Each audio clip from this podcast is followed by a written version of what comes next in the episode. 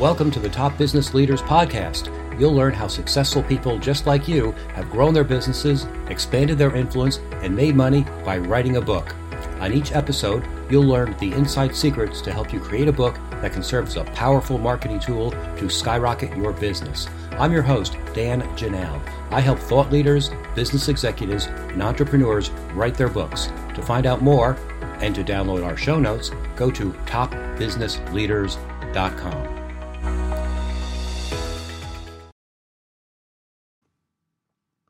Welcome, everyone. I am pleased to welcome my good friend Justin Brady to our show. Justin, tell us a little bit about yourself. Hey, Dan, thanks for having me on the podcast. This is real fun.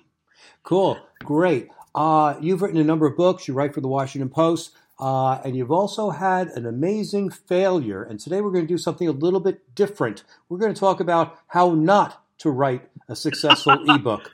And, I'm, I'm uh, glad to embarrass myself for the uh, better learning of your listeners.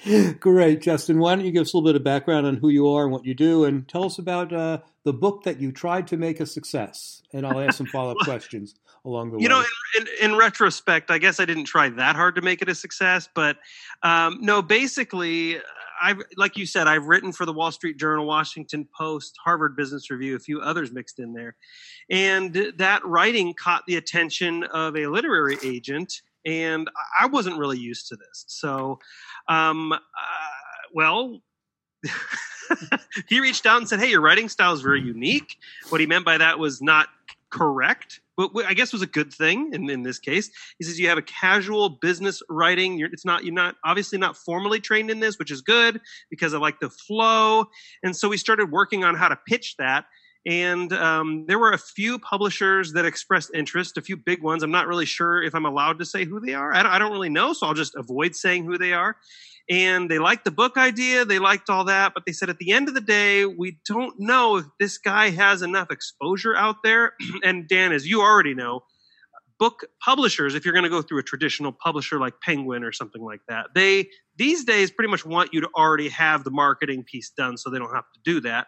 And so uh, the thick of it was sorry kid go build a bigger audience and come back to us later when you have that and then we'll do it and so I just went off and write my own little ebook for fun because for those that know me, they know I'm not too bright. So uh, they they wondered, mm-hmm. Justin, how does an idiot like you end up writing for the Wall Street Journal, Washington Post, and Harvard Business Review? How does that even happen? How do you get on these interviews? How does this stuff happen? And so I wrote this just um, long ebook about how that happens and just threw it on Amazon and threw it on my website. I figured I, will just add um, uh, email address. I'll, I'll, add email addresses to a database and give it out for free. And I don't. I think I handed. I, I think maybe total. I've given out maybe fifty or hundred of them. I think total. And I think as far as sales on Amazon, I have like one sale. okay. uh, so there you go. There, there's. Uh, I, I just did not do a really good job marketing it or pushing it out there. And honestly, I just wrote it to get it out of my head and throw it up somewhere, and I didn't have any strategy at all behind it all. Okay, let's take a step back and put a little bit of uh, skin on the skeleton here. What was the yeah. book about, and what did you want the book to do for you? So I think those are that's you asked a big you asked, you asked a question that indicates I think the bigger problem. But the book was about uh, it was called Mind to Mill. It's actually still out there. You can go buy it if you want, or you can just email me and I'll give it to you for free. Uh, it's called Mind to Millions. And it was basically like if you have no idea how to get your ideas published and get people to pay attention to you, here are the steps I went through and it actually worked. It's a nitty gritty, step by step. Here's how it all worked kind of thing. I'm very raw and open and honest. Um, as far as you know, what I wanted it to do for me, uh, I put no thought behind that at all. I just kind of wrote the book to get it out of my head. And, you know, thinking people ask me this question a lot. Therefore, they'll probably download this a lot if I give them the opportunity. So that never happened. Hmm. Why do you think so? Uh, I mean, I think it comes down to I didn't have any strategy behind it. I didn't have any real purpose other than get it out of my head and get it down. And I didn't leverage this tool in any meaningful way whatsoever. There was no strategy. There was no there there was nothing except get it out of my head and get it published somewhere. That's that's about as far as it went. So the idea of follow your dream and uh, everything wonderful will happen is not the strategy that worked for you. I guess, I guess not. I mean, I don't know that I would say truthfully that book was not my dream. Now there is a book in my head that is kind of a I don't I don't even know if you can call it a dream anymore, but there is a, a book in my head that I think would be extremely valuable and helpful to people. Uh, that one wasn't it, but that one was just written because I legit I, I, I figured a ton of people just wanted that kind of advice, but you know maybe they were wrong or maybe I just marketed it wrong. Do you think with a different marketing plan it might uh, it might work? In fact, you know, no book is ever really dead. Uh, you could promote True. any book anytime because no one knows or cares when any book was ever really uh, originally published. Yeah, I suppose I could do that. I mean, there there may be a market for it. Um, I, I think that maybe the I had built a lot of relationships with people, and because they knew me, they had these genuine questions about, oh, how do you do that? But once I got outside those core relationships, I don't think there was any raw interest from some random guy. Um, ended up getting featured in all these publications. Here's how he did it. I think that was a different message to communicate to people I didn't know. And I never spent the time to understand what that message was and ultimately put any kind of strategy behind it. So, so the book was about how to get published on big city newspaper sites, or at least the three that you've that you've worked with, as opposed to how to write a book. Correct? Uh, well, so that one was more about how to. Um, so the book itself was about how to get your creative ideas and those things you're truly passionate about in front of millions of people, because that's something I did. And and I, you know, looking back, you know, I was I had to retrace my steps. How did the heck did this whole thing happen? Like I'm, you know, I I didn't really I don't have any amazing credentials. And you know, when I wrote my first article in the Wall Street Journal, you know, truthfully, there was no I didn't have any real credibility. I didn't I wasn't a national name. I was a no name from Des Moines, Iowa. And the only thing I had was just a unique angle, I suppose. So tell us, what are some steps for getting our ideas out there? that, that that would be useful. People people uh, who listen to this podcast do have ideas. They do want to get the ideas out there. And what steps did you take to make that happen? Well, so I, I think the first thing is to understand that your ideas are truly unique. I, I, think a lot of people. Well, okay, so let's. Well, I don't want to use negative examples, but let, let's just say look at look at the crazy ideas out there. The crazy idea is that you go home shaking your head, thinking, "How could millions of people think blank? You know, how could millions of people support this?" like whether it's uh, the newest uh, Teletubby trend or, or, or whatever, or if it's a political thing. You know, you, I, I'm often thinking, how could someone think that? And and much less, how could a group of two million people think that? And I think what that indicates is no matter how different or original you feel your idea is, that I, you know, that that thing you know deep down inside that you kind of want to shout from the mountaintops, but you're nervous that no one's going to agree with you and you're going to be alone. The chances of you being alone in that idea and opinion are very, very, very, very small. It's, I mean, it's probably impossible that you're the only person thinking that way. And so if you put that out there, I think people are scared that there's going to be no one and they're going to be ostracized. And the fact of the matter is, uh, I mean, truthfully, the crazier the mm-hmm. idea, the more likely you may be to develop a massive following. So I think the first step is for people to understand that if there's an idea they're truly passionate about and they don't see it being represented that well anywhere, that I mean, that's probably a good indicator you should write something about that and go all in on it. I think that would be step one anyway. Okay, that, that that's a good idea. Tell us, how did you pitch the Wall Street Journal and the Washington Post and those other places? Just give us one example, I guess, because uh, you you were you know a no name from the middle of nowhere, and they loved it.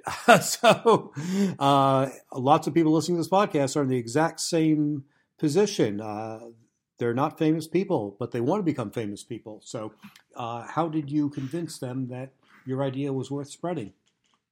Yeah. So, uh, again, it comes down to knowing your idea has value. But the other step is I think people have this delusion that um, you have to. Well, I just wrote an article last week on my website and justinkbrady.com. And the whole idea is about people have this myth that unless they have this deep, thick, Rolodex of incredible journalists and contacts that um, there that none of these people are going to waste a second on you. You know, you have to have all these great contacts and live in New York City. Otherwise, people, you, you know, you're going to get screened out. You can't touch them. You can't speak to them. They don't want to listen to you. But the, if you really think about that, it, it, it becomes more and more ridiculous the more you think about it. Um, basically, journalists these days, especially these days, and editors and opinion editors are so much more sensitive about great work than they used to be. They're also more sensitive about bias. And so the, when someone tells you, oh, you know, such and such PR agency is more effective, we can get you placed in places, um, you know, you know, it's all because of our connections. What they're really saying is, you know, our connections are biased to work with only our articles. They will listen to us and they will run news that we push. Now, if you really think about that, that's not true because you know journalists are supposed to be objective they're supposed to be truthful so what i've found is that journalists and editors they just want the truth they want great ideas and they want the truth and they want good story angles. And if you can provide that to them and if you can do so in a way that you know makes sense you can send them a really really short pitch that makes a lot of sense to them if they can vet you in some capacity they'll mm-hmm. probably run it.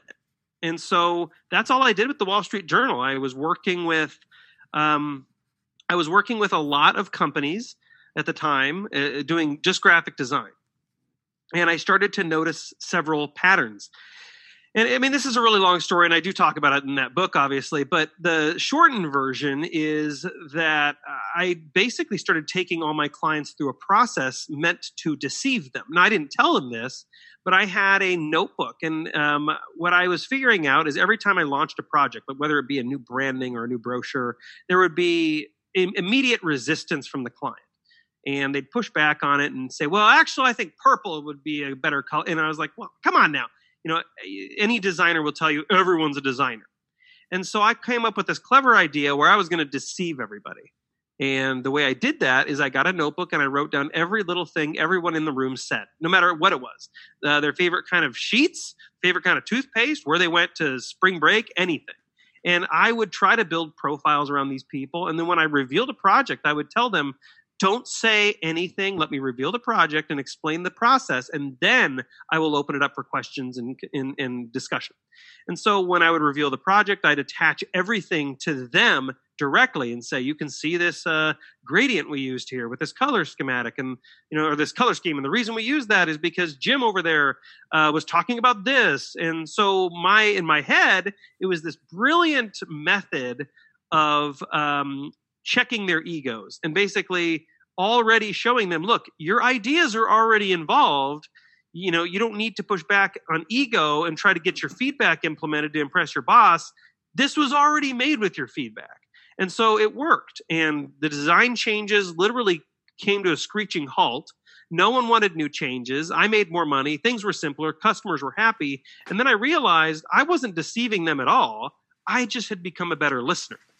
And i had become better at empathy. And i was being more trustworthy and so I wrote this article, pitched it at the Wall Street Journal, and it, it, the title is called Some Companies Foster Creativity, Others Fake It. And it was about what I call the LET principle, which is listen, empathize, and trust. And those three facets build up the LET principle. And I believe to my core, and I can't remember when I wrote this, 2012, 2013, maybe. Um, but since that day, the re- additional research I've done has only made that let principle more concrete. And so, I mean, to this point, I think it's ironclad. If your company has a problem, if your politics have a problem, if the Democrat and Republican parties have a problem, it's because they don't listen, they don't empathize, and they certainly do not trust. And if you put those into your culture, that's one major component of fixing the culture. And so I wrote this, and here's the, here's the nitty gritty how it happened. I wrote it, I pitched it, uh, I, I, looked for like contacts at the Wall Street Journal just using Google, and I found a lady named Tracy Corrigan, and I just sent her the article, and I left a voicemail for her and said, "Hey, I'm sending this over." And I, my, in my mind, the best approach was just to be as honest as humanly possible, because these people read through BS for a living, and so I just sent it to Tracy and I said, Tracy, I think I think I even included the words, um, sorry if I'm doing this wrong. and I said, sorry if I'm doing this wrong, but I had a piece that I think would genuinely be beneficial for your readers. I think they'd love it. And I wanted you to see it. And so she responds, Hey, Justin, thanks so much for sending the piece. I'm not a good fit for this. I'm the UK editor, but I have looped in Paul Gigot. And uh, Paul, when I Googled his name, is a Pulitzer Prize winner, and he was the like head of the Wall Street Journal something or other section, and he was like the top dog. I could not believe she just looped me into this guy. He responds, "Thanks for sending the piece. We'll read through it." And a week later, he's like, "Thanks for sending it. Uh, we're going to run it nationally, print and web." And Mark Lasswell, our uh, our um, editorials guy, is going to be in touch to help you edit it down. It was a bit long, and so that was it. Like I just Google the right person and sent a very honest and transparent pitch. And it was within my wheelhouse. They were able to search and find that I did actually have clients in this space and they ran it. That's a really long-winded version of a huge story, but that's the best I can do. Okay, cool. That that gives us a better idea what the whole book is about and all that good stuff, and also gives us some tips on how to pitch reporters, which is cool. Uh, let's talk about the book writing process. What did you learn about writing an ebook that you wish you knew before you started?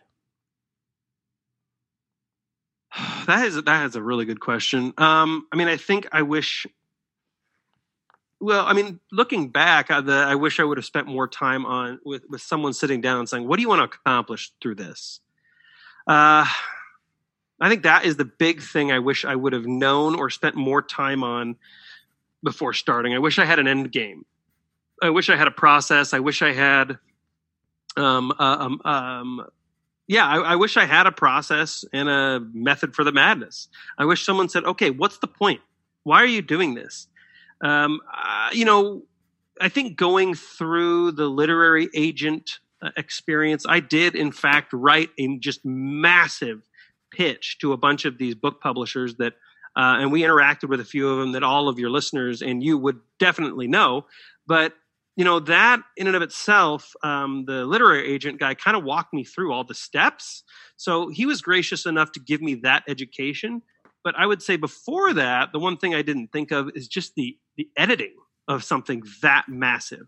I never even imagined the editing. And i think the other thing i learned in publishing this ebook even though it's very very short is I, I didn't understand writing minimums in books. And then the, again, this is if you're going to use a big major publisher, they mandate like uh, words in the book, like uh, you know, I think like a thirty thousand word minimum or something. And so I was asking the agent, I was like, "What? What is this about? Like, this is a bunch of bull." Um, you know, if someone can write uh, the world's best book in 10,000 words, why are they going to mandate 30,000? And, and I think this is why you read a book and you get halfway through and they start repeating themselves and it becomes really boring. I think this is why, because their idea could have been distilled into a shorter book, but they were forced to stretch it for um, publisher minimums. And so uh, I don't know what his response was, but I think that the reason publishers do this, and maybe I'm wrong, there's probably maybe a publisher listening that can say that's totally wrong. I think they do it just to make the books thicker because if you you're going to pay more money if the book is bigger. And if it's a big chunk sitting on a table, you'll pay more money for it. Whereas if it's a tiny book, you want to pay less money for it. People are just literally buying weight. Um, now, what they don't know is, from a printing perspective, it's relatively the same price it is to print a big book and a, and a smaller book. Um, but I, I, literally think it's all weight.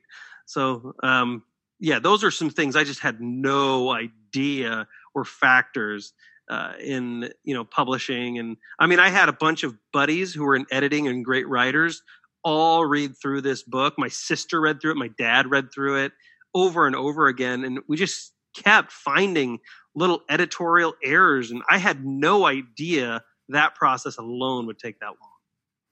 Yeah, uh, to uh, clarify a few of your points, uh, the book has to be at least a certain minimum width in order to stand out on a bookshelf. Remember, most books are, are placed spine out, not face out. The face out books are basically paid for to be face out by the publisher. That's a marketing expense. That's why some books are, Oh, that's why some books are out and some books are on the end cap and some books are just spine out. And if you have a 10,000 word book, um, it's probably less than 100 pages and you can't fit your name or your title on that spine.